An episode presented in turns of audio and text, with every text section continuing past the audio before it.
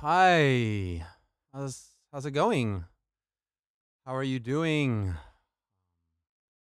Yeah, it's a pretty wild week. Hope you're doing well. Feeling okay, keeping everything in perspective. I do appreciate you being here. I really do. I appreciate you listening. You know, we're all learning together and evolving together and hopefully becoming better humans together. You know, this show was reflective of our life experience in general. There's good stuff, you know, there's bad stuff, there's happy stuff, there's sad stuff, there's ignorant stuff, there's spiritual stuff, and it's just a melting pot of different ideas and people and places and cultures. And speaking of different ideas and people and places and cultures, our guest today is Anastasia. Anastasia is an amazing person. We're going to bring her on right now. And you know what that means? This is another episode of Real Talk Stories, where everybody's got a story and everybody is welcome to share their story. And I'm happy to facilitate that. Very, very, very happy. Happy, happy, happy. And you all are welcome to listen, to contribute, to call in, to write in, to be in this moment right now, and listen to this conversation with Anastasia. And so, without further ado, let's call her up. Let's hope she's got a good internet connection. She's over in Kiev. We're going to call her on video first. She might not answer video. Probably. Oh, my God. Hey, how are you doing? Anastasia, how's it going? All good. Why do you have this all? This is my studio equipment. The headphones and the microphone and everything. I've got a pretty good background, actually. I'll show you. Hold on. Okay. Look at that background. Look at those curtains. Huh? See the background? Background? The red. The red, yes, I see. Uh-huh, what is it? Just like the curtains, you know, just like a background thing. Curtains? Oh. Yeah. Yeah, I was scared that you're with microphone and this. I thought maybe you already doing some transmission or something. Yes, I'm transmitting up to the mothership as we speak.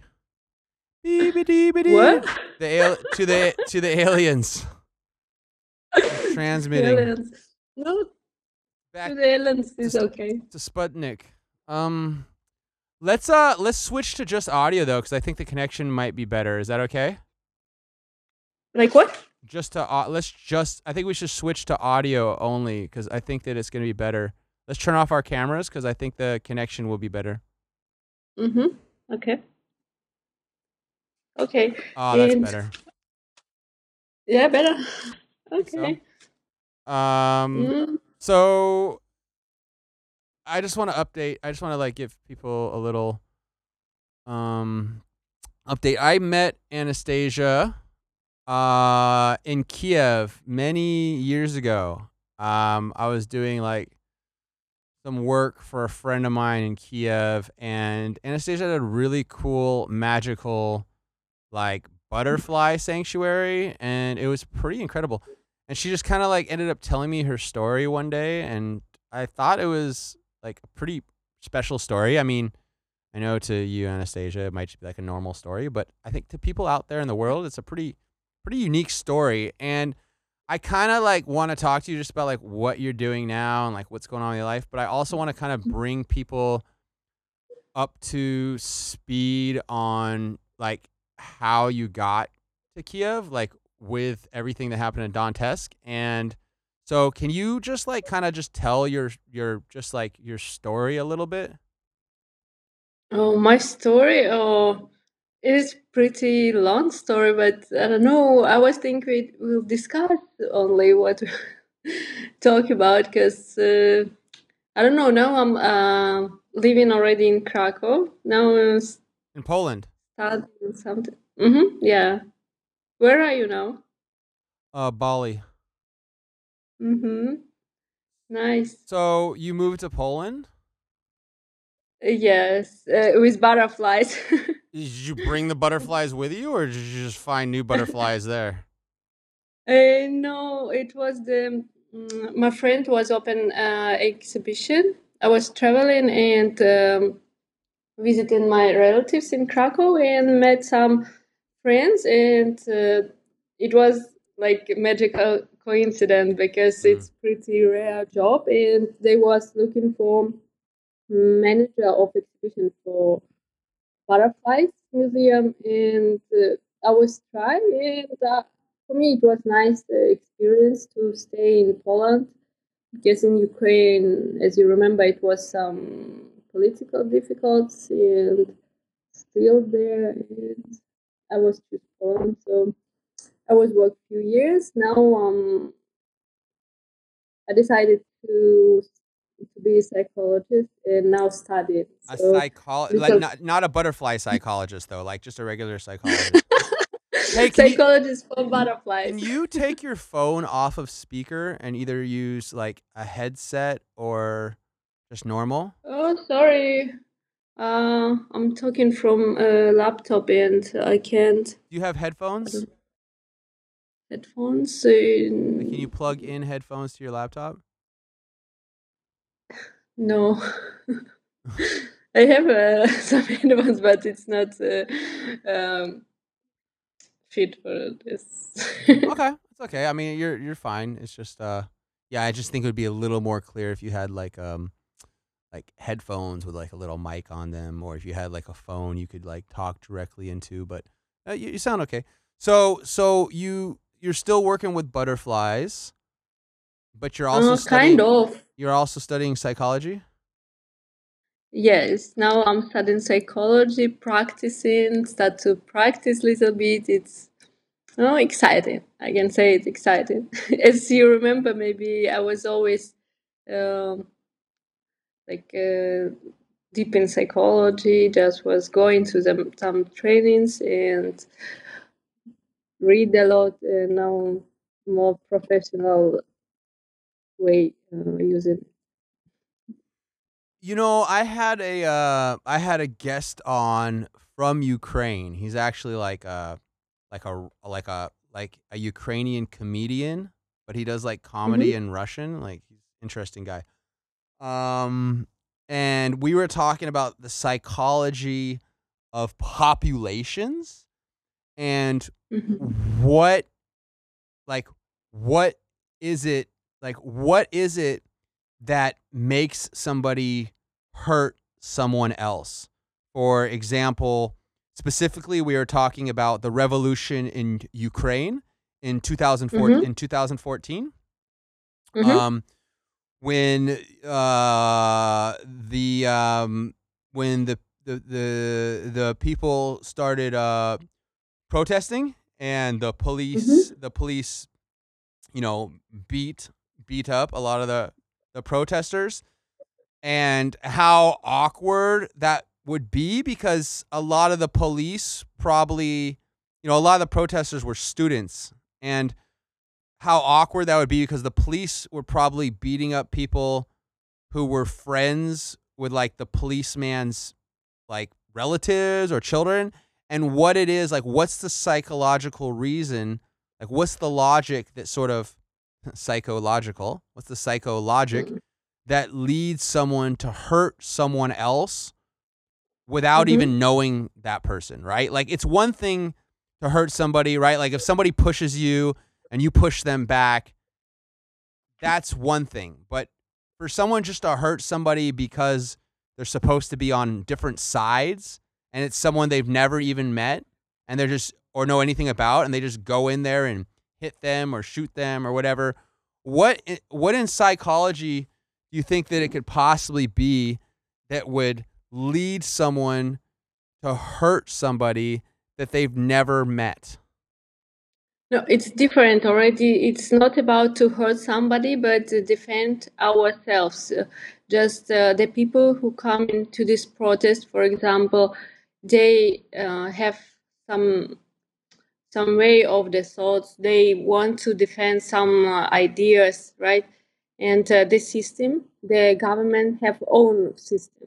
So it's like fighting between the system. It's how I see this situation, right? And everybody just defending in this situation. It's not about to hurt. There are no the purpose to hurt somebody. You come in to defend yourself. You just influenced by energies. You don't think with your head already. So you think that both sides were. Mm-hmm. Were from a defensive mentality? You think that both the government police as well as mm-hmm. the citizen protesters both had a defensive mentality and not an offensive mentality? Sure. You not coming to the protest and saying, I am Aaron, I'm defending my idea, right? You just go in with people with same ideas, and you are fighting with. You start to fight with somebody. Like you want to prove that you are more right, that the opponent think or something like this. It's deep problems. It's not just you can't decide it on psychological session. You know, it's not counseling, and it will decide. It's a big. It has the level of energies of the nation. Even it's something more than human being influence to this process, and it's more than here political some processes and system processes. Sorry for my English. I didn't speak English. No. It's much better than my Polish or my Russian. Believe me, it's. It's very good. So you think it's more sort of like a personal psychology of defense that people in that specific situation were hurting each other because they were coming from a place of defense. And if that's true, do you think that is applicable and you can apply it to personal situations or like other group and non-political situations? Like you think, when two people are fighting in the street, or, a husband and wife are fighting at home, or whatever may be, do you think that all of those are a result of people thinking that they're defending their own personal side, and by doing that, they're hurting others? No, first cases, yes, like women with husband or people in the street, it's personal. And if you go into something like Maidan, something like square, to do protest, for me it's different. It's more vast processes. You can't pretend. You just come into the game without knowing the rules, and nobody knows how the game will finish. Right, but would you say it's kind of the same mentality? That the people that are entering that game are all entering it to defend their position? That's basically what you're saying, right? Sure. Yeah. Because, in Ukraine, there are big pressure or something like government not support. And it was already long time, and people was full of this, I don't know how it's to say in English, I'm sorry, just like full of this, to be victims, and they wanted to defend their rights. Victim mentality. Yes, and they come to take off these levels of consciousness and to defend their boundaries and to fight for better life, for better, I don't know, some wishes. I don't know even. I think this. Some people are victims, though. Yes, I mean, many of us, even if we never came to counseling, we didn't have our own psychoanalysis, and we almost all have small or bigger part of us, victim or haters or something like this, because of the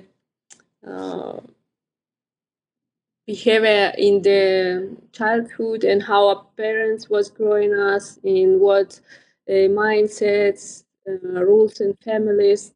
Just I was thinking that I'm okay already. I was in psychotherapy, group psychotherapy for a few years, and I was thinking that I'm much understand about myself, but still since I started to study psychology, I was, it's like, you know, taking out from your soul some parts of victim parts or something like angriness part and something. And this way we are growing. If we have something like infantilism, I don't know, in English, there are some terms like this, like child behavior. Like nowadays we can see a lot of men and women who is adults but by passport, but their behavior and mindset and immature. You say they're immature, and yes, and it's totally depend on the psychological work what they didn't have.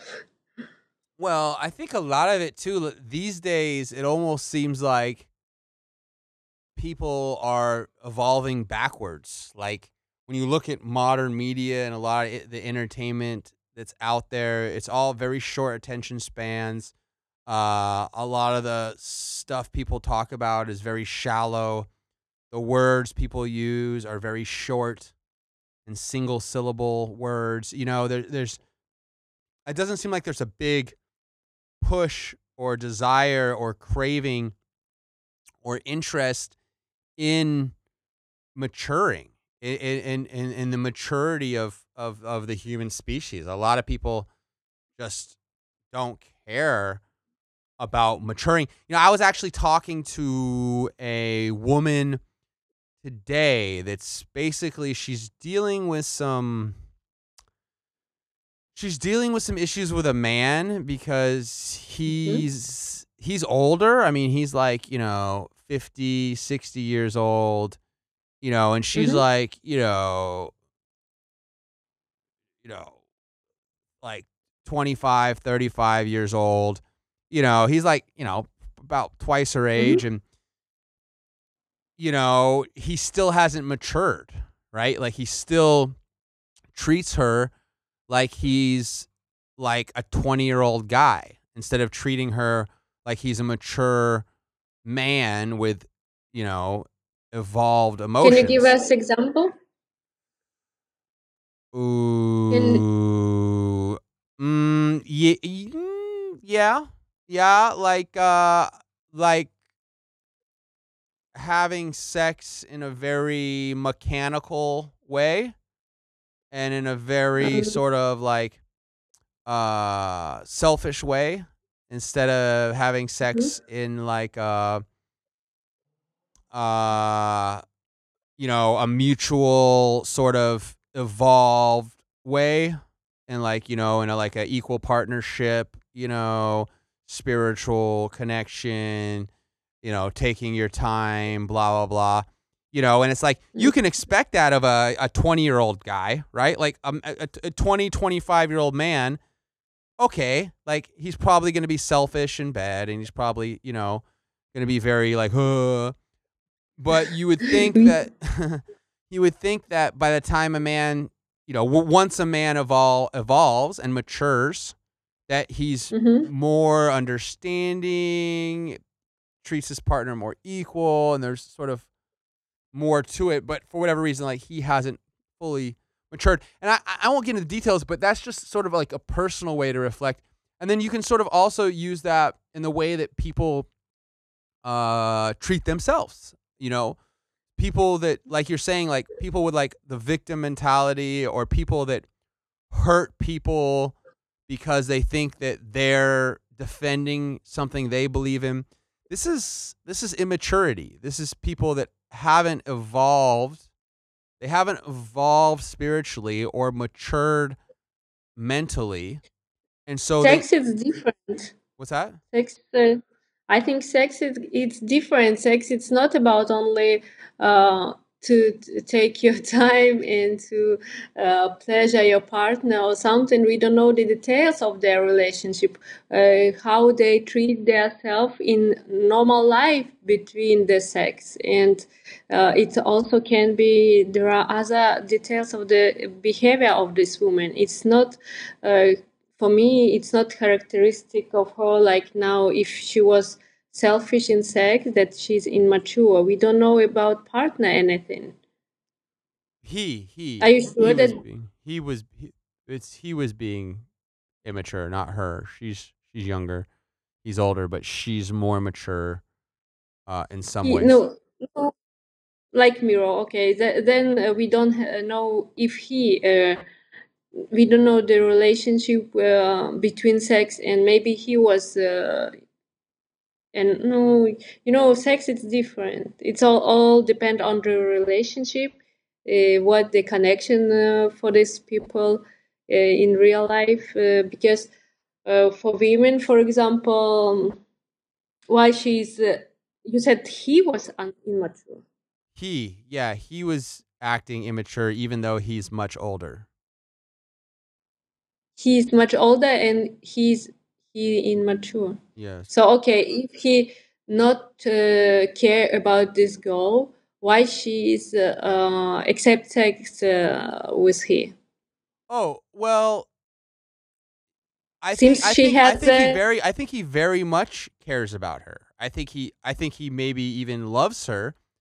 I just don't think he's fully matured emotionally or evolved emotionally in order to have, you know, a mature equal relationship in the same way that, you know, maybe when somebody's young or not mature, they eat unhealthy. And then when they get older and learn, they change their diet and eat more healthy. What, you know, like they learn to be healthier with their bodies. Mm-hmm. Mm-hmm. I think that's sort of the same way, you know, I think the mental and the emotional is very much similar to the physical, where people learn to be healthy. Like part of maturity is learning how to have healthy relationships with yourselves and others, in the same way that part of maturity is learning how to eat healthy.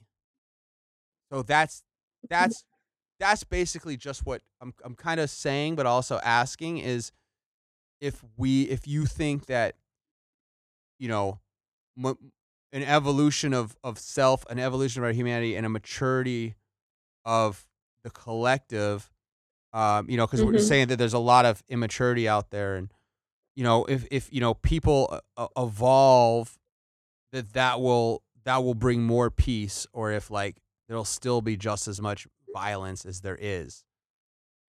Yeah, just interesting situation you talk about, and now I still have this in my mind, that if this girl have a very good relationship, why she didn't tell he? Or if she asked he to prolong and something, and why he didn't do? Yeah, or she has that. We'll see how it goes. Self-estimated low, so she can't even talk about. Maybe she's, I don't know, feel something to not talk about with him. Well, in normal relationship, You can ask and talk sincerely anything with the partner, right? And because you said that he very care about her, he loves her, so I think maybe he don't know even. Maybe he was thinking that for her is fine.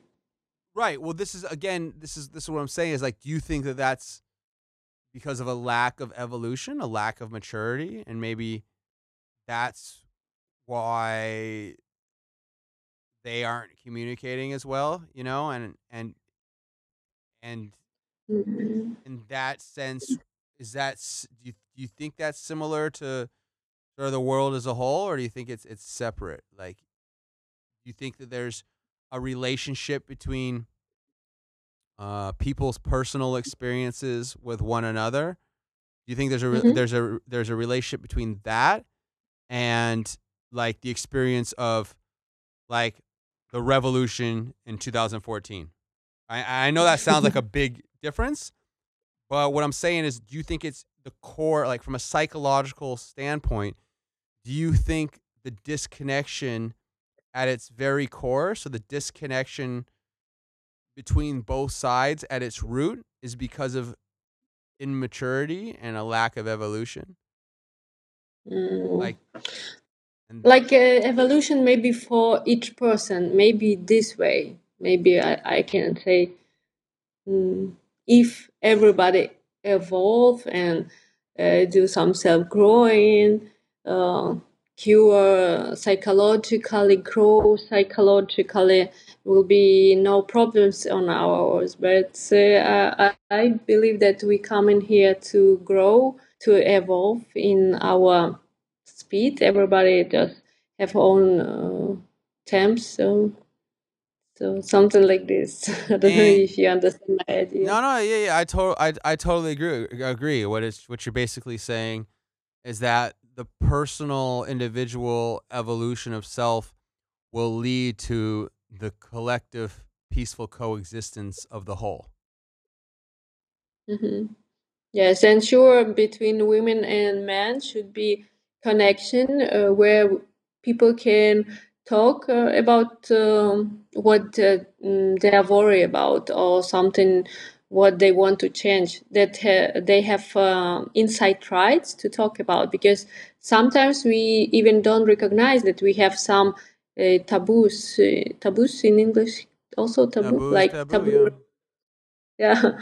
So sometimes when I started to study in this I don't know, not university, but something like this. It's online things. And I recognize many things that before I was never think that it is a problem even, because I didn't recognize. And self-evolving also. Okay. It's coming. Yeah. So what do you think, what are like the top three common problems that people have that they don't recognize are taboos? Don't recognize any taboos? So. Yeah, you were saying when you started to do these classes, you recognized some taboos mm-hmm. that you were doing that you didn't know mm-hmm. were taboos until you started studying them. Mm-hmm. What do you think like the top three of those are? Mm-hmm. I should think about...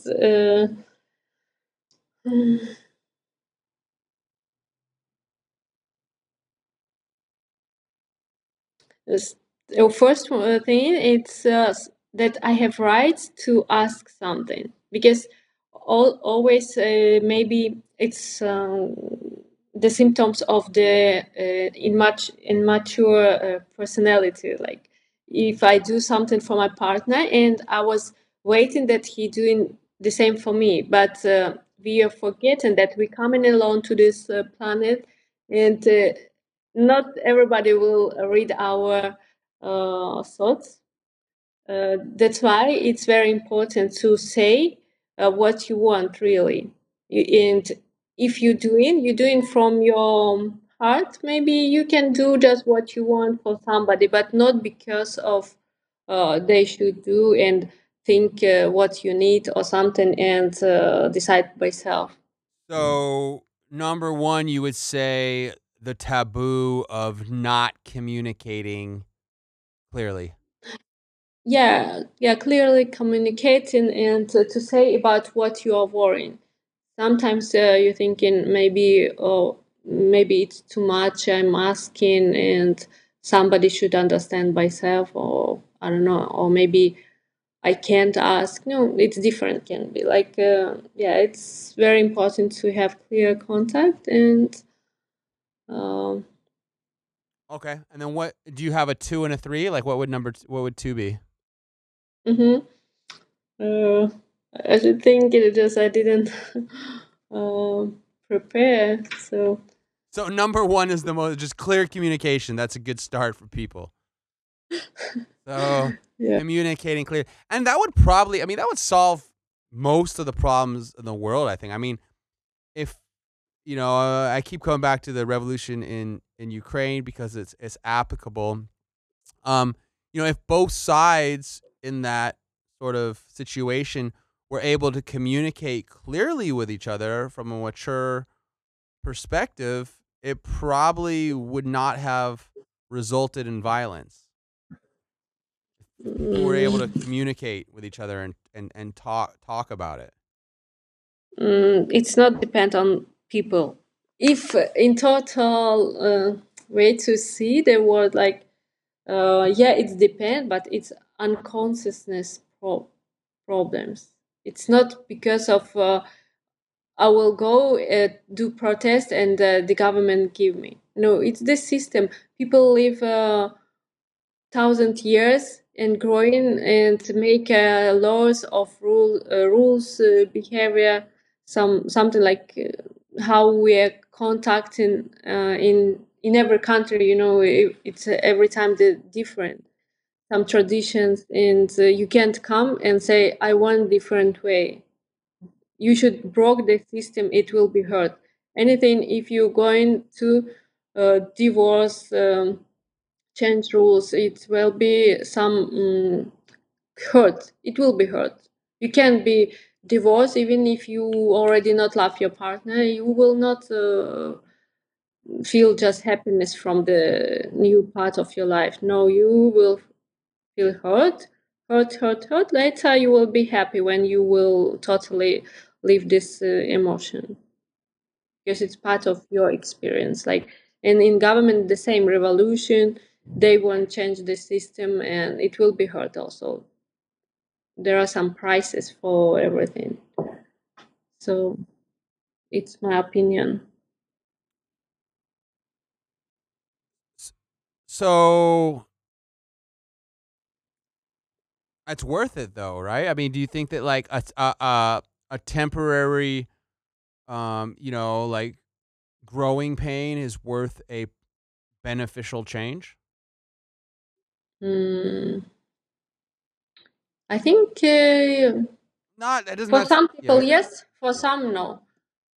I was not going to Maidan. I don't know. I'm not trying not to be inside the political games and something. No, not even political. Just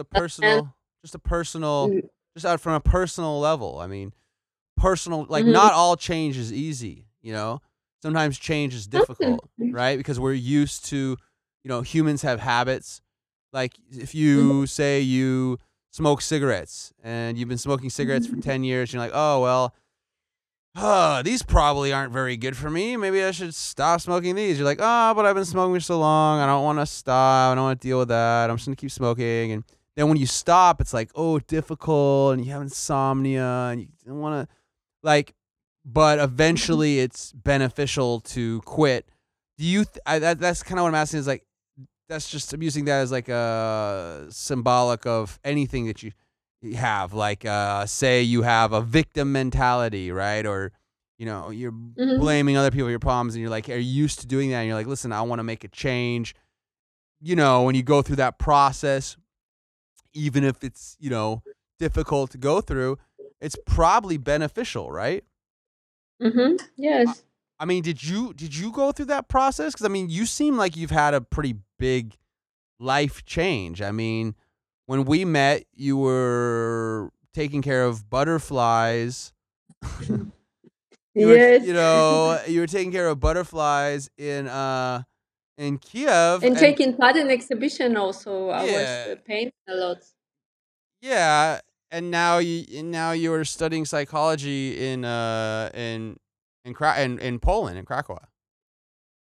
Yes, but Ukrainian university. Mm. So, how's mom doing? Did mom move with you? Or is she still in Ukraine? No, she still is in Ukraine. She's fine. She had some difficult, but now is fine. And and your father, he passed away. Yeah. Yes. And that was what year was that? 2008. Jeez, that's tough. Yeah, it's probably more difficult for your mom than for you, huh? Or what? Like what? Is it more difficult for your mom, or more difficult for you, or just difficult for both, or what? Like, I don't know. Just everybody living your life. Like, I'm living my life. She's living her life, and all we can do, right? Yeah, we're talking by Skype almost every day and just share the news. Wow. Well, I'm glad. I mean, you sound like you're doing well, and I'm glad that you had a safe move. I mean, psychology. You've got a brilliant mind, so psychology is probably a pretty good thing for you to study. Oh, thank you very much. Yeah, I appreciate it. You think you'll ever... Can you ever even go back... I mean, can you ever even go back to Donetsk? Or that's not even an option? That's finished, huh? Right now, I think that no. Just for example, Mom sent me pictures today from our house and... Yes, I missed. I would like to travel and to just visit it, but to live there, I don't want. Oh, so you guys still? So you two still have your house in Donetsk? Yes. Mm-hmm. I thought the military took it over or something. No. So. But there was an invasion there, though, right? Huh? There was an invasion, right? Didn't Russia came in there and occupied the area, though, right? Yes, the area occupied, but people still living there, and maybe some people lose, but many people living still in their houses. Yes. And you can enter with Ukrainian passport or Russian passport. It doesn't matter. I think it doesn't matter. Just there are rules that you can't go into the occupied territory from Ukraine only through the Russian borders. That's why there are difficulties to go, for example, a few kilometers away the Ukrainian city. You can't go. Whoa! You have to go around through a Russian checkpoint. Yeah, you should go to Russia borders and turn I don't know turn right. Maybe 100 kilometers you can pass. Even if it's 2 kilometers away, you still have to go all the way around. Yes. Mm-hmm. Yeah. So you haven't visited it all? No, the 2014 last time I've been there. Yeah, during the just before the revolution or whatever. Mm-hmm. Yeah, that's so crazy. I can't imagine what I try to write a poem about it, but I still can't imagine what it must be like to just be living at home with your mom or your family. And then just one day be like, okay, well, it's time to go. And just without much notice, right? When you moved, did you have a lot of planning? There wasn't a lot of notice, right? Was there a lot of planning or was it just sort of oh, no, we didn't plan anything. It was just going. Same day. No, not same day. First it was captured Donetsk, and we went to my mother town. It is 80 kilometers away. It was still Ukraine, and from Ukraine already we all lived there 3 months or something. But in September 5, I think, or I don't remember exactly, they captured the town also, and in a few days we lived. Oh, so basically the Russians entered Donetsk just after the revolution, and you left Donetsk like immediately, and then you went to your grandma's house, and then the Russians got there a few days later, and then you had to leave there too. Mm-hmm. Wow. And you just packed, like, did you bring like I have no, like if I've ever moved someplace, it's been like, okay, call the moving truck and, you know, collect the things, and okay, we'll look at the other place, and oh, we'll plan. But like, that wasn't like, you just basically packed a bag, right? And took off. Yes, just fuel the goddess, and we was already in Kiev. Ooh, do you like living in Poland? It's kind of nice, right? Yeah, it's nice, and for me it was important that it's calm and pretty strong. Yeah. Yeah, it's like, oh, fairly normal. You could just go out to the store and the restaurants and don't have to worry too much, and just have a nice life. You know, it's interesting how moments of crisis, right? Like, mm-hmm. I think collectively the whole world is kind of going through that a little bit right now. I mean, obviously not. Obviously, but now we have crisis because of COVID, I think. So. Yeah. But and how the situation with COVID in Bali? Well, COVID in Bali's fine. There's it's not really a big deal, but it's a little different because COVID's kind of like people had time to plan for it, and it's not something that makes you sort of. It's not like it instantly impacts everybody. I mean, it affects people, you know, who've caught it and things like that. It's just, it's a little bit different because sort of like what you went through, you know, it was very, you know, very unplanned, you know, you didn't have a lot of notice, you know, it affected your life drastically. You know, you had to completely move to a different place in the world. And that's a very extreme example of, you know, people having a tough time. I mean, that's a very serious thing that you went through. And I'm not saying COVID is not serious, but it's just COVID. At least people have like a little bit of planning, and there's like, you know, they're not forced to move, pick up everything and go instantly and change their whole life. So it's a little different, and it's just, it's interesting how something like that, I mean, to a lesser extent COVID, but also, I mean, to a greater extent, like what you went through, it's amazing how going through that will make you so grateful to just be able to have like a normal day. Like to be able to just be like, okay, I know when I go to sleep today, I'm going to wake up and there's not going to be any explosions, and I can go to the store and there will be food that I can buy because there's there's jobs, and I have like a position in society. Like it's amazing how grateful someone becomes after they go through really stressful things. Like it's amazing how grateful people become for just very, very simple, like the simple pleasures of life, you know? Yes.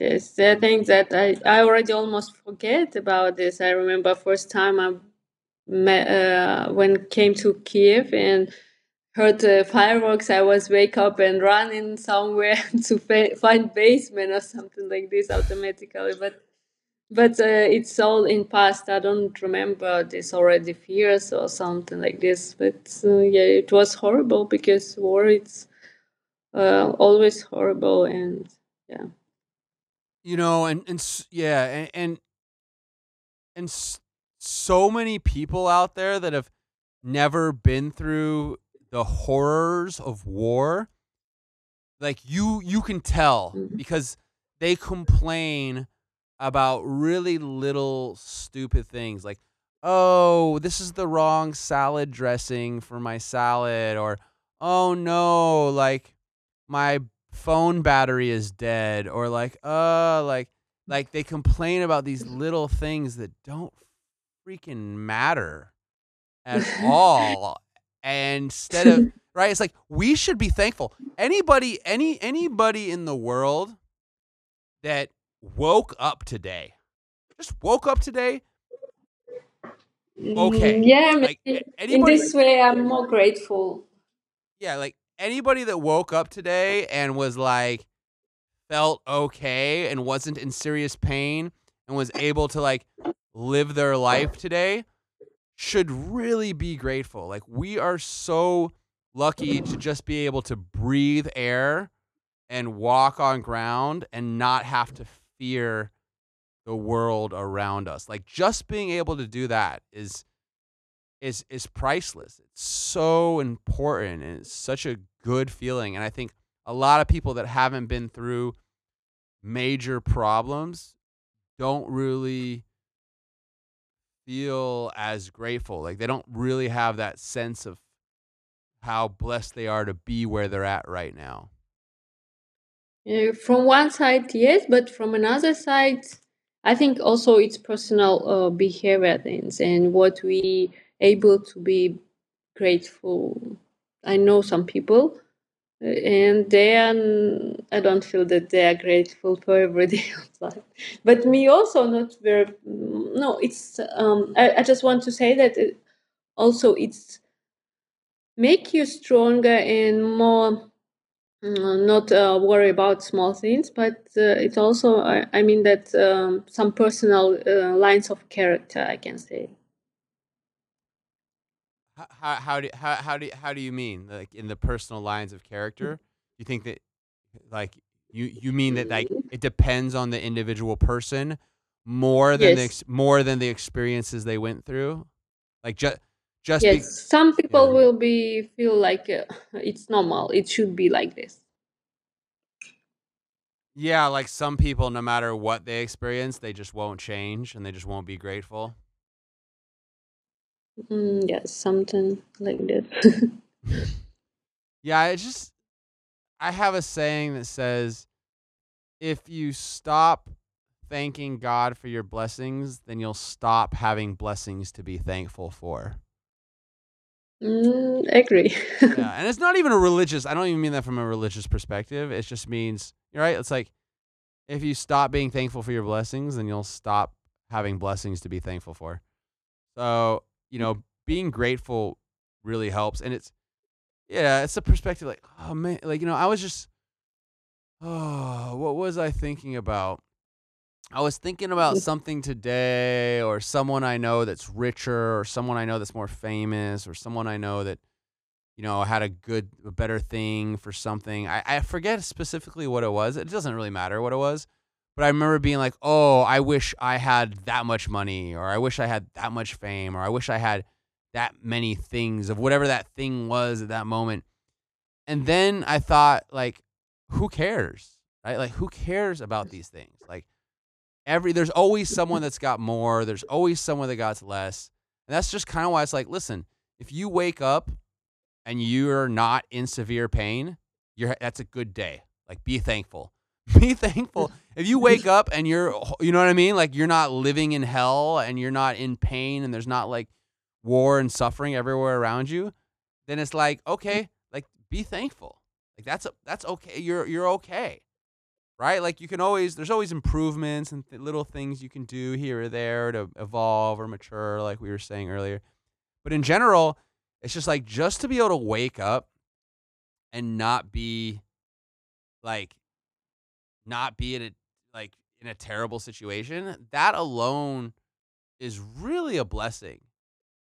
You know, really, to be able to eat real food and have some people that care about you, and, you know, really basic things are just, you know. Yes, it's helping go ahead, because, you know, in mindfulness or some kind of these techniques, we had the lectures that when we're grateful, in our mind, there are producing some neurons like dopamine. Dopamine and something, yeah. And when we grateful for something, our mind produce the new projects or something, some life experience to achieve, and more producing, and we have energy to achieve new one or something like this. It's very interesting and connected process. Just it's very scientific process to be grateful for everything, for life, for some. I don't know, for everything. Just. Yeah. Yeah. And be at peace, and be at peace with that as well. Like, just be able to just really just be where you're at, just sit where you're at, and just take a breath and say, oh, you know, like I'm grateful. Like, I'm thankful to be here right now as I am. Yeah. Also, there are things that when we accept life, like grateful, it means that we accept life what we have. If we don't like it, it's different thing. But when we accept it, we feel that like we can go ahead to achieve more, or to make new plans or new wishes. When we are not accept, we don't know the flow from where we can jump. You know. I'm not sure that you can understand. That's close. Yeah. It's close. I think basically, correct me if I'm wrong, basically it sounds like what you're saying is similar to what I'm saying, in the sense that, you know, the path to fulfillment is through acceptance. Yeah. More or less. Yeah, acceptance is very important for us. Because sometimes when we are not accept what we had, we not realizing many inside processes, and we doing wrong things. We not achieving something because we are in wrong way. Because important to understand what we have now today, what we receive from life. It's what our mind produce the experience. All right, our mind always choose the best way to achieve something, or to have something, or to do something, from the mindsets we have in our experience and our ancestors' experience. So I'm going to say that that's number two. Number one is open communication, and number two is complete acceptance. Yeah. So it's basically open communication with yourself and others, and acceptance of your reality as it exists now. Yes, it's very important. All right, we got two. We're working towards number three. Don't worry, everybody. We're almost we're getting to the third one. I like doing top threes. I don't know. It's so silly. Is that like an American thing? Like, in Ukraine, do people do like top threes? Like, oh, the top three best this, or the top three most delicious burgers, or the top three, you know, most popular colors. Is that something people do in Ukraine, or is that just like an American? I think sometimes yes, but there are no exactly things like number three, but sometimes we can say, best 10 movies, best and okay, so something like that. I guess that's a human trait. I love to do the top three because it gives people something to like to go back to, right? Like it gives people like a good summary, like a good takeaway. Like it's okay, it's a nice conversation. It's like, okay, these three things, like the key to like being at peace and emotional maturity is open communication with yourselves and others, as well as complete acceptance of the reality that exists around you. And then, you know, whatever number 3 is, which we haven't gotten to yet, but we're working, we're getting there. We're almost there. We're at, we got 2 or 3. We got 2 or 3. That's good. That's good. That's like 67%. That's like, that's more than halfway there. We're working on it. What's going on with the butterflies? I need to know before I forget. So you've got another butterfly sanctuary or what? Yes. In Krakow we have. And also nice news that the company was working with butterflies in Kiev. They have now a big sanctuary farm even in Peru. Maybe if you will be there, you can visit it. Are you in Ukraine? In Peru. Oh, in Peru. Peru. Wow. Sorry, so you're like part of like, you're like the international butterfly sanctuary scene. So listen, if anybody is out there and you're in South America, Western Europe, or Eastern Europe, and you like butterflies, yeah, like, big sanctuary. There's a bunch of big sanctuaries that Anastasia is a part of. What? How do people find one of these butterfly sanctuaries? Is there anything that is like a website, or like how do people locate? How, like, if I was in Poland and I want to go to a butterfly sanctuary, or I was in Peru and I want to go to butterfly sanctuary, or in Ukraine, in Kiev, I want to go to butterfly sanctuary. How do people do this? If they will not find in internet, let they ask you, and I will send you a link. Okay. So just have people ask me. So if you want to know where these butterfly sanctuaries are, DM me on Instagram at Real Talk Story, RealTalkStory, and ask me. Be like, hey, I'm in Ukraine, or I'm in Peru, or whatever. I'm telling you, these butterflies are absolutely amazing. I've been all over I've been all over the world. I've seen a lot of many things, and like being surrounded by like all these butterflies landing everywhere, it just feels so like peaceful and like loving and like nice and like innocent and beautiful. Like it has like all the like good feelings of like safety. Like I don't know how to exactly else to explain it. It just feels like when you're in there, it's just like you just feel like you're just like everything's fine. Like everything's good. Like you're in paradise. Yeah, which is wild because I mean these places like, you know, Kiev is definitely not exactly what a lot of people would call paradise. But when you're in this butterfly world, you just feel like you're on this like island paradise. Yeah. It's funny too because my buddy I brought there, like the super famous artist friend that I had, he's always like very serious, you know, and doesn't really laugh a lot, and is like, you know, deals a lot of big projects all over the world. And like when that butterfly like landed on his nose, and like he was just like a little child. He was just laughing and like moving around. It's really incredible. I don't know what do you think it is? What is it? Like why are people more attracted to like butterflies than like cockroaches, right? Like people hate I'm serious.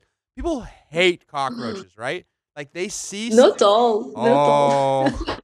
You gotta do a lot of meditation. You gotta do a lot of communication and acceptance to not want to be violent with a cockroach. Like it is like there's some sort of like carnal instinctual part of humans that hates cockroaches. It's just like, like it's crazy. Like most people, they see a cockroach, they want to kill it. They're like, fuck that. They either want to kill it or run away. Because of fear. You know, there are in YouTube a very cool technique how they do NLP technique with phobia to spiders. What's NLP? No, NLP, neuro-linguistic technique. No, NLT. Neuro-linguistic programming. Yeah. Oh, NLP. Sorry. No. Yeah. And in YouTube there are very simple technique how to take off the take the fear. Take off the Yeah, to fear and even phobias, you know, people have phobia. Arachnophobia. Yeah. Very common. Oh, you even know. Do you have it? No, I love spiders. Spiders, I'm going to tell you my thoughts on spiders. Spiders to me are like little insect soldiers. They're like little like insect private security that patrol my room and patrol my walls and take all the little bad insects. Like, they take the mosquitoes and get the flies, and they just keep everything, like, nice and clean. And they don't bother me. They stay in their webs, you know what I mean? They stay in their little zone. They only go out to hunt, and then they go back. And, like, they're pretty, like, I am the opposite of arachnophobic. I am, like, arachno lover. You know how to use it in your... for your profit. Yeah, it's true that they can use... Yeah. But cockroaches are not spiders. But this is my question. Let me ask my question. This is you're studying... Look at... You're studying psychology and you're a butterfly guardian. Butterfly specialist guardian. I don't know what the word would be for that, but you're a butterfly specialist and you're studying psychology. So this is a perfect question for you, Anastasia. Okay, you ready? Yes. Why do people fear, hate, and are disgusted by cockroaches, but at the same time love, are attracted to, and appreciate butterflies? Like, they're both insects, but why is one thought of as beautiful and attractive and friendly, and the other one is thought of as like ugly and repulsive and mean? Like, what's the psychology behind that? Not easy question for me, but I think you already answered, because they're ugly, not flying. Because butterfly can fly. It's symbol of our wish. Sometimes what people can do, we can't fly. And in the fairy tales or some dreaming, you can feel like I want to fly or something maybe. And that's why butterfly for them is pretty pleasant creatures. But not all butterflies you see is beautiful, like morphos or something. Many people like colorful butterflies, but if it's gray or dark, they are scared even sometimes, and sometimes they want to kill them. Wait a second. Wait, do you know that song? I want to get away. I want to fly away. Yeah. You know that song? Yes. I'm playing that's why I think. I'm playing it for the listeners. Can't hear it on your end, but I'm playing it right now for the listeners. But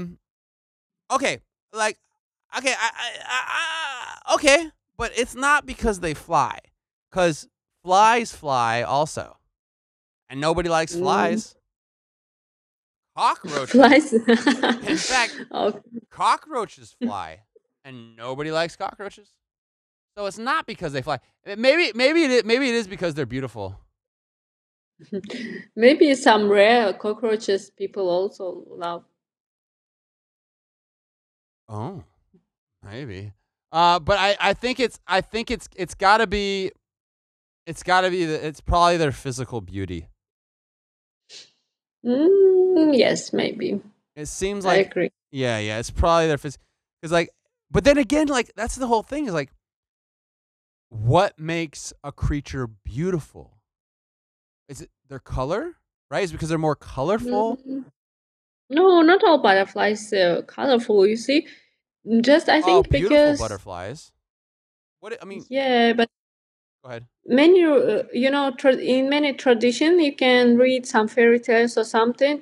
For example, you make a wish to the butterfly, it will fly and bring it to the god, and god will make it true and something like this. For example, Maya was believed that you can make a wish to the owl eye of the butterfly of Caligas. It's South American butterflies. So I think they love more of the storytelling. Some stories about butterflies, and what people believed. Right, but this is the thing. Like, what is about? I mean, maybe I'm just getting too deep down the rabbit hole right now. But what like there is a fascination with butterflies. Like people freaking. I've never met anybody that's like, ugh, butterflies. Huh. Yeah, those are just. I hate butterflies. Like what? Like nobody says that. Nobody says. But there are some people like that. No. Oh, maybe. I don't know. You know better than I would. I'm sure you've got more experience in that field. But, I mean, in general, people have an absolute fascination with butterflies. I would say they're the most popular insect. There's no other insect that's more popular. I'm sure if I was like, hey, check out Anastasia. She's got a worm sanctuary. Like people are like a worm sanctuary. Like I'm cool. I don't like. I'm sure like if a worm crawled on my friend's nose, he probably wouldn't laugh and giggle, and be having a great time. Like there's something magical about butterflies. There's something about butterflies that's different than all other insects. It's like they transcend the rest of the insect kingdom. It's like they're almost in a classification of their own. The fascination and allure of butterflies is so great that it almost defies like logical appreciation of the insect kingdom. I mean, think about it. You've probably seen big,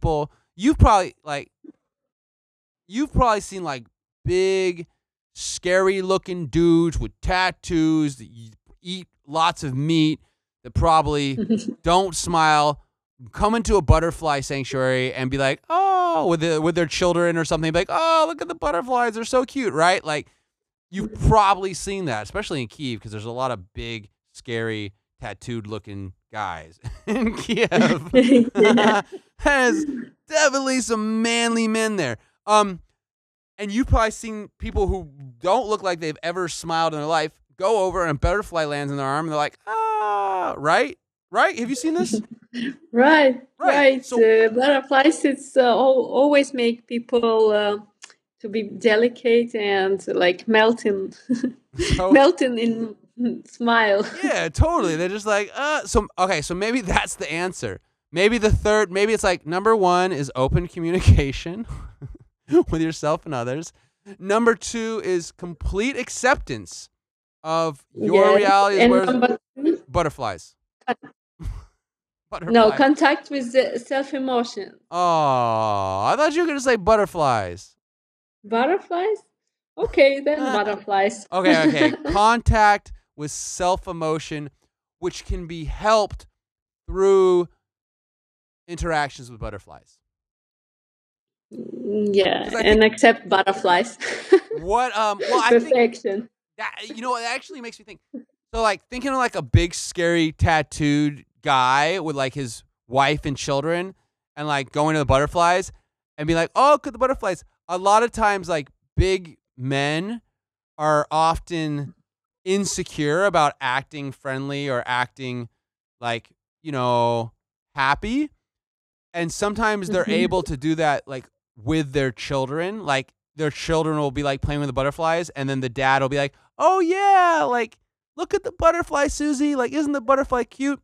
And it'll allow the father to sort of be with his inner child and his softer side and feel okay and relaxed and, like you said, melt into a puddle of smiles.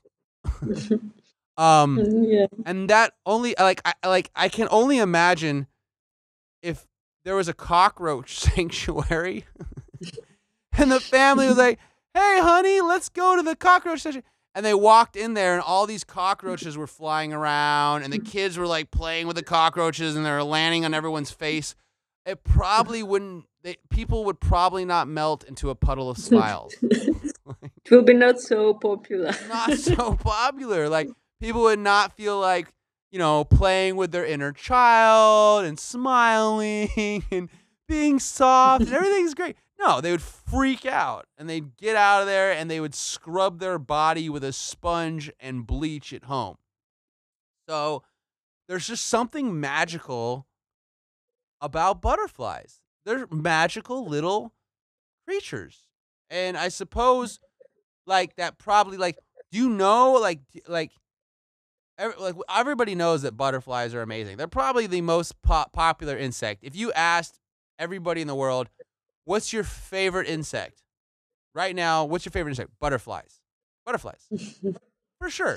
Top one, butterflies. What's more popular than butterflies? Nothing. So do you, as a butterfly expert, like I'm genuinely curious as to, I know you talked about the sort of the Mayan, ancient Mayan tradition of making a wish with the butterflies, but do you personally, I want to know, facts. Like, is there any facts? Is there any like any scientific facts or any like historical human facts that can point to why butterflies are considered, like, why they're so amazing? Like, is there, is there something, like, I know, like, is there about, like, is there something, like, amazing about their migration or their, like, life patterns or, like, their place in history? Like, do you know any, is there anything you know about butterflies that most people don't know that maybe will help explain why they're so amazing? One thing, I was heard something very different from I can think about butterflies, that they take in energy from the sun. One guy was tell me a story, just the client from butterfly exhibition, and he was tell that butterflies, if to keep them without sun light, so they live not so long and they don't fly in. Yeah, so wow. They make connection, sun and yeah. So basically, photosynthesis. Photosynthesis from one side, but I know that, for example, in nature, butterflies eaten by self, and the places with light, not just lamps, they don't going to find it. So we need to feed them by self. So maybe it's connected that sun give energy, or maybe they just wait in the sunrise and they will fly away to find the food or something. That's why I'm wait. Could you explain that one more time? About the feeding them and the light? That butterflies, if no sun, like a real sun, they don't find in the food. They will sit in just on the wall or anything, just wait the sunrise. Like they won't even fly around. Yes. With artificial light. They're connected with sun. So like there's no artificial. If you have artificial light, they won't fly around in artificial light. Artificial. No, they will not. Wow. Usually not. Yeah. Wow. So they're like dependent, like they basically live off the sun. And then what do they eat? They just eat like pollen? They just drink pollen from flowers or what? Pollen. There are some species which feed in with raw food, fruits, some spoiled fruits, you know, like when it's already alcohol's aroma, and they can come and they're alcoholics. Do they get drunk? Do they start flying around? They look drunk anyways when they're flying around. They don't really fly straight. I don't know how those things survive. I don't know how butterflies survive in nature. Like I don't know how they don't all get eaten, or like they're like just kind of slow and they're like big and colorful and they just kind of fly around. They don't have any defense, right? There's no defense, right? They don't, like, they just, like lizards and stuff can just eat them, right? Yeah, in nature, many species of butterflies, it's food for lizards, some kind of predators, and, it's like a protein. But the butterflies, I mean, they still pretty much survive. I mean, they do fine, right? I mean, what do they make honey? Do they make honey from the pollen? Like bees take pollen and make honey? No. Are you sure? Butterflies, yes, they eat in honey, but not making. What are they, so they eat pollen, but so they basically live off pollen, honey, and fruit. That's their foods. Yes, and also there are some species of butterflies which don't have feeding stick and don't drink and eating anything during life. What? They're just solitarians. They just live off the sun and the air. They're like breatharians. Solitarians, yes, but they don't eat anything. Yes, but they usually come from pupa already with big body, include much liquids, and they live in from these liquids, which is produced when stage of caterpillar, you know. Caterpillar eating. Yeah, caterpillar eating, but this species of butterfly is not eating. So the caterpillar eats, and then the caterpillar goes into the cocoon, and then the caterpillar becomes a butterfly, and it never eats its whole life? It's only some species. Mostly it's night butterflies like moth. Night butterflies? I thought butterflies couldn't fly around at night because there's no sun. Moth will go into... No, it's only one of some legends, you know. Okay. So some butterflies... Like moths. Attacus Atlas you can check in internet. For example, Asian butterfly. Oh, okay. So some mimosa, this mimosas also in. All right.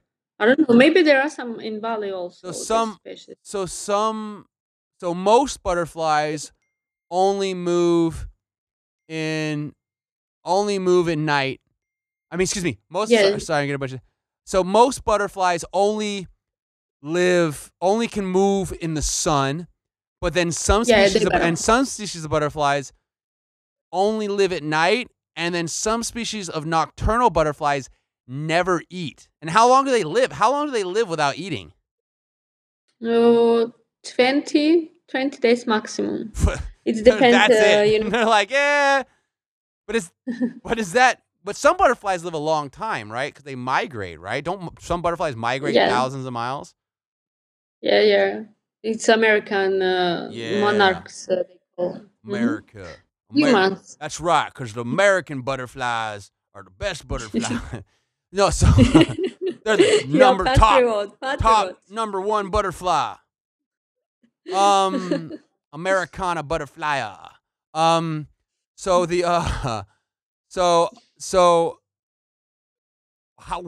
the longest? What butterfly lives the longest? What's long for a butterfly?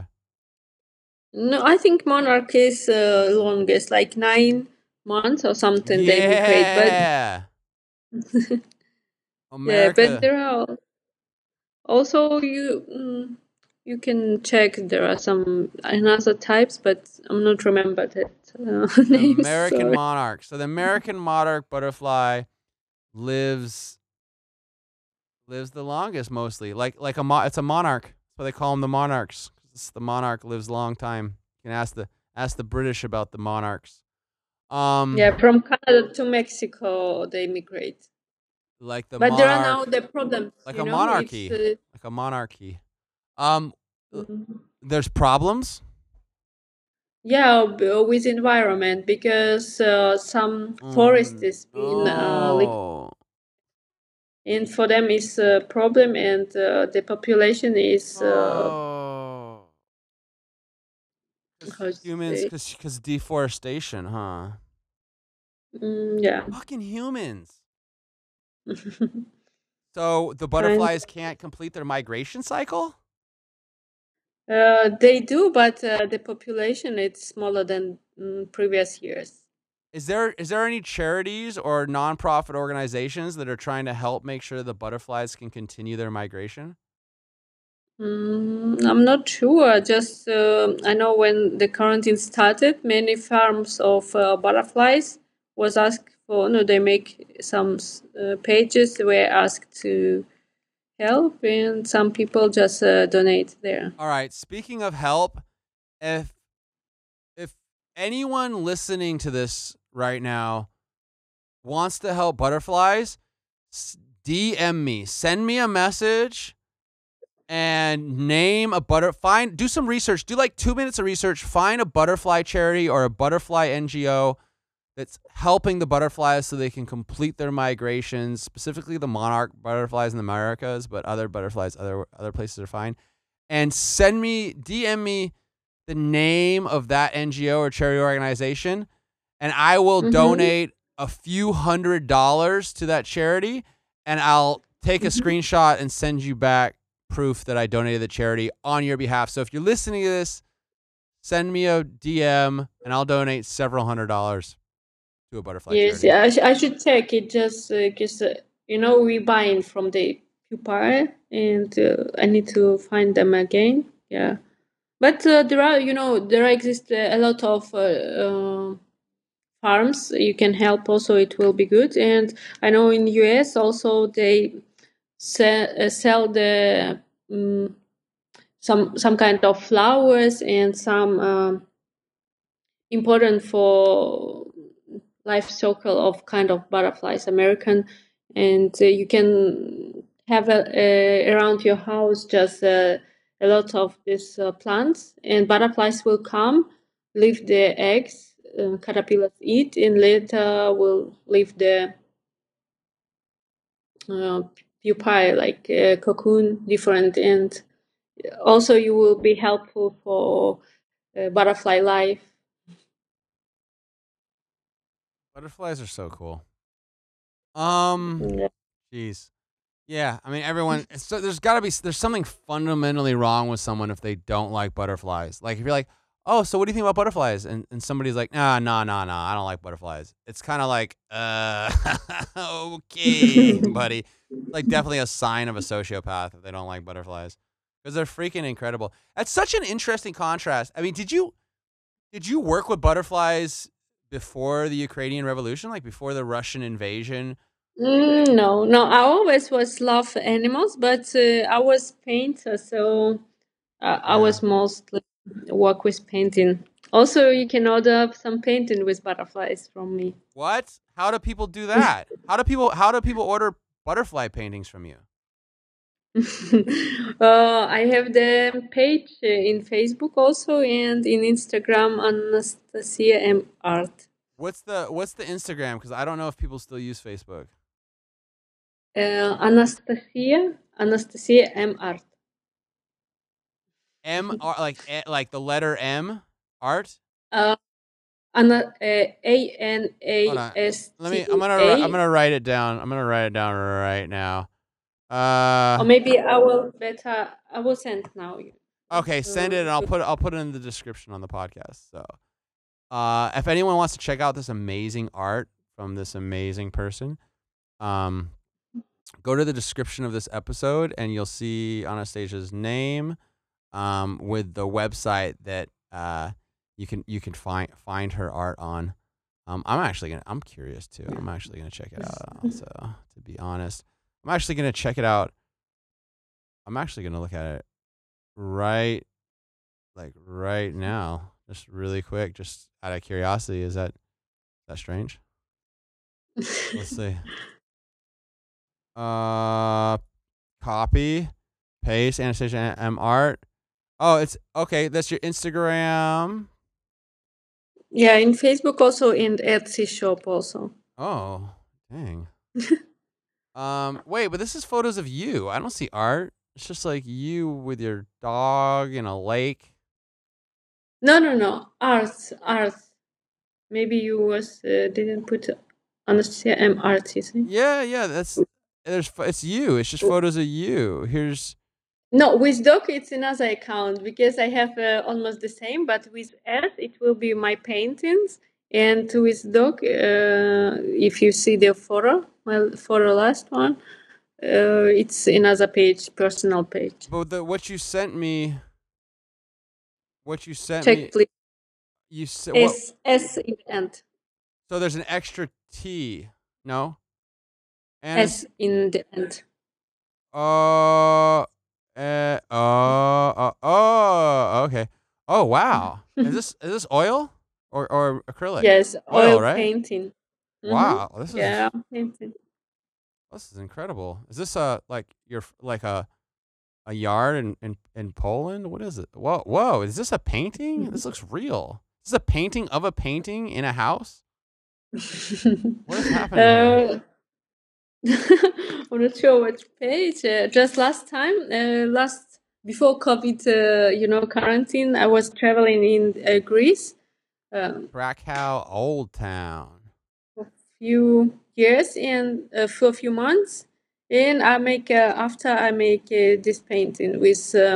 No, I can't tell if this is. I can't tell if this is like a painting or if this is like a photo of a house. This is a house, right, with a painting in the background. What the hell's happening here? Yes.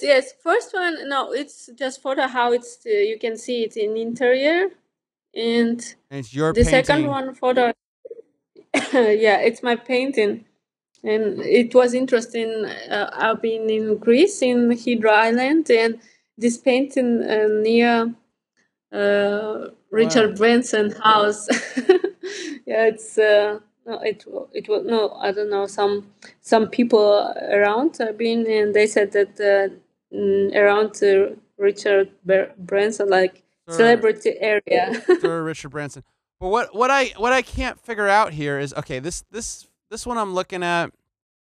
I wish people could see this, but number 3, where it's like a table with like these wine glasses, like partially drinking out of it, and like there's a painting in the background.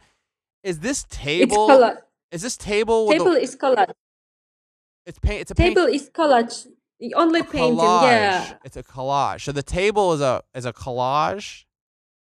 Yes, and before you see number 4, it's the painting.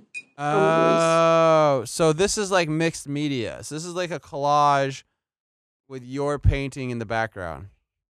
Yes. Oh, okay. Whoa, this is pretty cool. Sorry, I'm getting lost in your art right now. Is there anything? Who's this guy? This guy looks very serious. Oh, look at there's Anastasia all dressed up, looking very grown and civilized. It's such an interesting journey that you're on, Anastasia. What does it like? Mm-hmm. So you're like, you have like, you're in Poland. What? It's like student, like as a student, you're not a refugee, right? Mm-hmm. It's not refugee, right? No, not refugee. I was working still with butterflies, but since September I started to studying. Okay. And then, all right, shoot. All right. Well, I mean, it looks like you're doing pretty well. Dude, these are really cool. These are really cool. Which one? I mean, a lot of them. A lot of them. It's done really well. It's got a very like classic, timeless look. I really like this one with the collage though. The collage with the painting in the background. It's pretty cool. I hope people check it out. I think they'll enjoy it. I mean, if they like things like art, but I don't know. I love them. Yeah. But that's cool. Hey, I just is there anything else? Is there any other like fun fact about butterflies that you think people don't know that you think people should know? Like, do you have? Is there or? For me, interesting that I never heard that they love to drink wine or something, you know, and it's connected. It's connected with in nature, nobody cut for them the fruits, right? And they wait when they rope and fall down and concentrate the sense of alcohol. They come in and drink, and that's why some rare butterflies. People catch in the nature, given the wine, they drinking. Later, they come very slow and like sleeping, and very easy just with hands take it. Yeah, so like I don't drink alcohol, but I would drink wine around a bunch of drunken butterflies. That sounds like a really lovely experience. I think there should be. I mean, this is an idea. You're studying psychology. You're a butterfly expert. I think butterfly therapy could be a real thing. Butterfly therapy. Like, someone's going through stuff, you just take them, you sit them in the butterfly room, you talk to them or you leave them on their own. You know what I mean? Give them a little glass of wine or like some fruit juice, and you just let them hang out with the butterflies for a while. I think that would fix a lot of problems. Like, I think if someone's feeling suicidal or super depressed or like, you know, violent, hey, we're going to take you to the butterflies. It was my dream, you know, to have a make something like meditation centers, ecological with butterfly sanctuary inside. I mean, look, Anastasia, if anyone can do it, it's you. I mean, you've gone, you know, you literally went from like, you know, your father passed away a few years ago. You're living alone with your mother. You know, you had to flee your hometown house with less than a day's notice. Then you had to flee again from your grandma's house. You relocated to Kiev, you started butterflies, and now you're studying psychology in, you know, in Poland. So like, it sounds like you're pretty good at overcoming adversity and tackling challenges and emerging successful. So if anyone is going to pioneer, you know, something in the mental health field that involves, you know, butterflies, you know, butterfly therapy, it's going to be you. I mean, like, I would go. I got issues. I got some depression issues. I like just sit in a room full of butterflies for a few, like, even like arguing couples, even like a couple, like having a married couple that's going through issues. Like, okay, guys. All right. You're going to go like for 1 hour a day, 2 days a week. You're just going to sit in silence in the lotus pose in a butterfly room. Yeah, and I think it will be helpful. Oh yeah. Like, people are not, like, the last thing you want to do when you're leaving, when you're emerging from a butterfly sanctuary is argue with somebody. Like, you don't want to argue. You're like, you're good. You got that butterfly glow, you know? All right. So the three things are communication. Number one, communication. Open communication with yourself and others. Number two, full and total acceptance of your reality around you. Mm-hmm, and number three is butterflies. It was something else too. What was it? It was butterfly. I said butterflies. Butterflies. And plus contact with yourself. Like staying in, but that's like number one, like communicating with yourself. That's the same as number one. It's communication. No, it was open communication, like to talk without any taboo. It's different. It's like open communication. It's to contact with somebody, right? It's like expression. And to contact with yourself, it's like when you know yourself good, you will better understand another people. It will be more easier to contact with other people and to explain something. So you would say like realization and understanding of self. Yes, why we behave in this situation like this, or why we doing this, or why we feeling and reacting like for this and reflecting. Okay, so number one would be open communication with others. Number two would be acceptance of the reality around you, and number three would be understanding self, the understanding of self. Yeah. And that mixed with a little bit of butterfly therapy, I think, is actually the answer, the solution for war and the creation, the advent of world peace. Yeah, it would be great. And if you want to talk with Anastasia about butterflies or psychology or check out her art, check out the description of the show, and you can see her Instagram. She's freaking an amazing human. You're an amazing human being, Anastasia, and I'm glad we've stayed in contact all these years. And this is like a perfect Like, I've been having some really intense episodes of the podcast, and it's just so nice to just have an episode and, like, hear your voice and just talk about butterflies. Thank you very much, Aaron. Sending you nice vibes and love. nice vibes and butterflies. Unconditional. Thank you.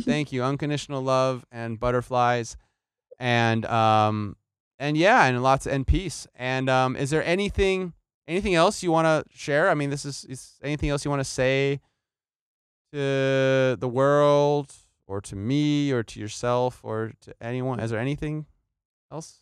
Just remember that we have all answers inside us, and achieve goals, make goals and achieve goals, and it's making us happier, more dopamine in our heads. So live beautiful life. Sounds good. All right, y'all, you heard it yourself from Anastasia. Live a beautiful life. And if you're struggling with that, find a butterfly sanctuary. And communicate with those around you, and understand yourself, and accept the reality as it exists. And thanks for listening, everyone, to another episode of Real Talks Stories, where everyone's got a story and they are welcome to tell it here. Yeah, until next time, everyone, take care, peace, and love. That was my like ending thing. What do you think? Does that sound professional? Yeah, great. Did you like it, really? Yeah, great. You can be on. You're like laughing at me. You can be honest. You're like, yeah, great, whatever. Just I was not waiting something like this. It was very, very unexpected. Yeah,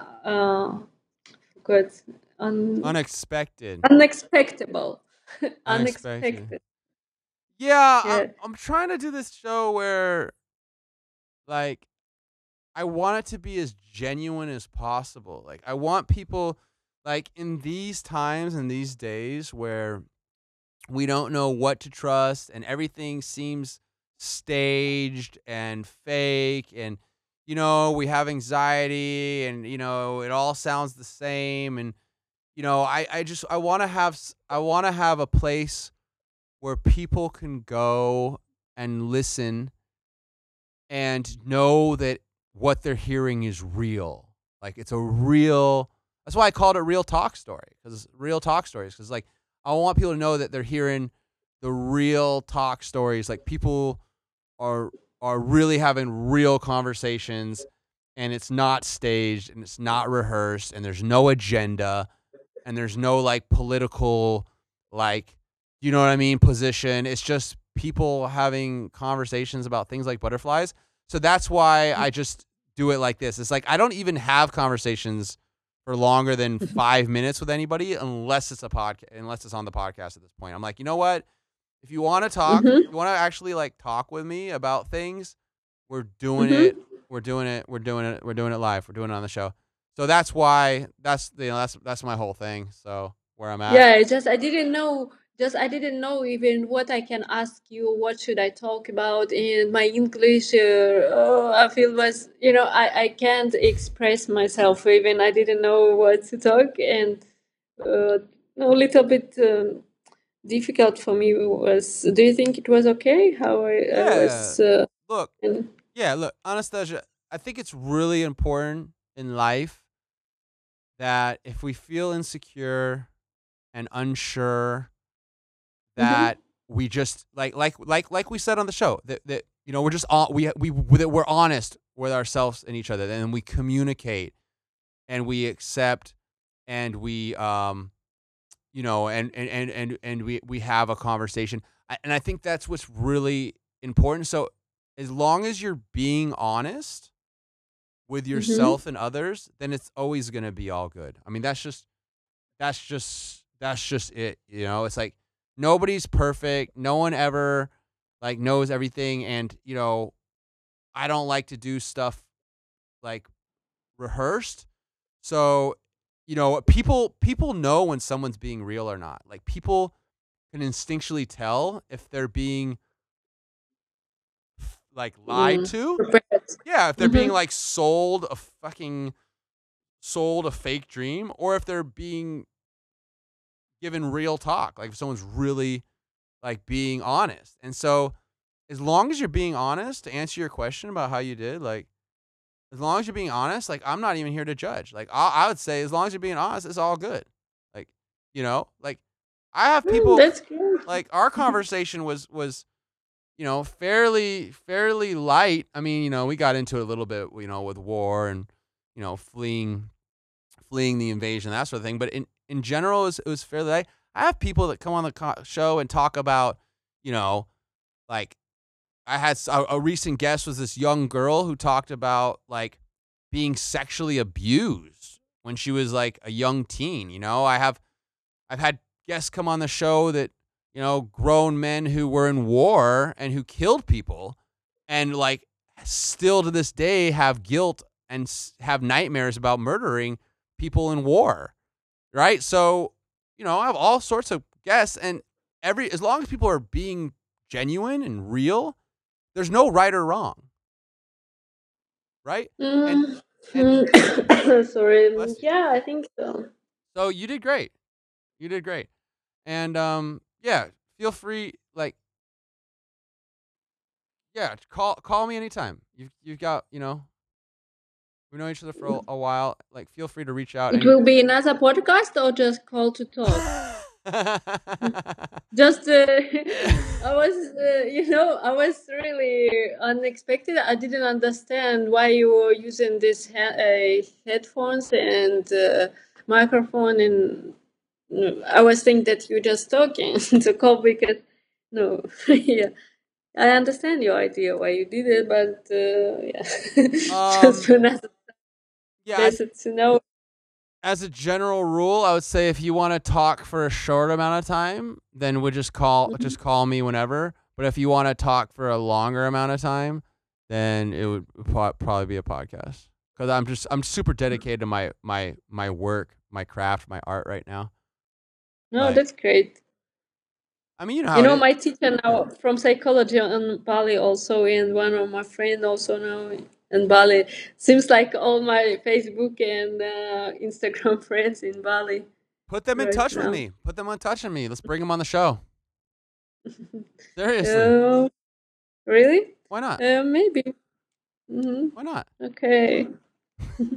All right, Anastasia. I'm serious. Like, have them send me a message. We'll make it happen. And yeah. Okay. It was good talking with you. I'm glad you're doing well and that you're settled in. You know, feeling. Yeah, settled. Thank you very much. Can you please send me the link of this podcast? Yeah, I will. I will as soon as it's released. It comes out. There's like 6 episodes ahead of this podcast already scheduled to be released to the public. This one will probably come out around December 20th. It'll probably be around December 20th. Yeah, I'll send you a link, and I'll tag you in the post and the whole deal. Yeah, great. Thank you very much. It was amazing. Thank you very much. Oh, always great hearing your voice. Thanks for being on, and thanks for being you. Thank you. All right, y'all. Bye. Peace and love.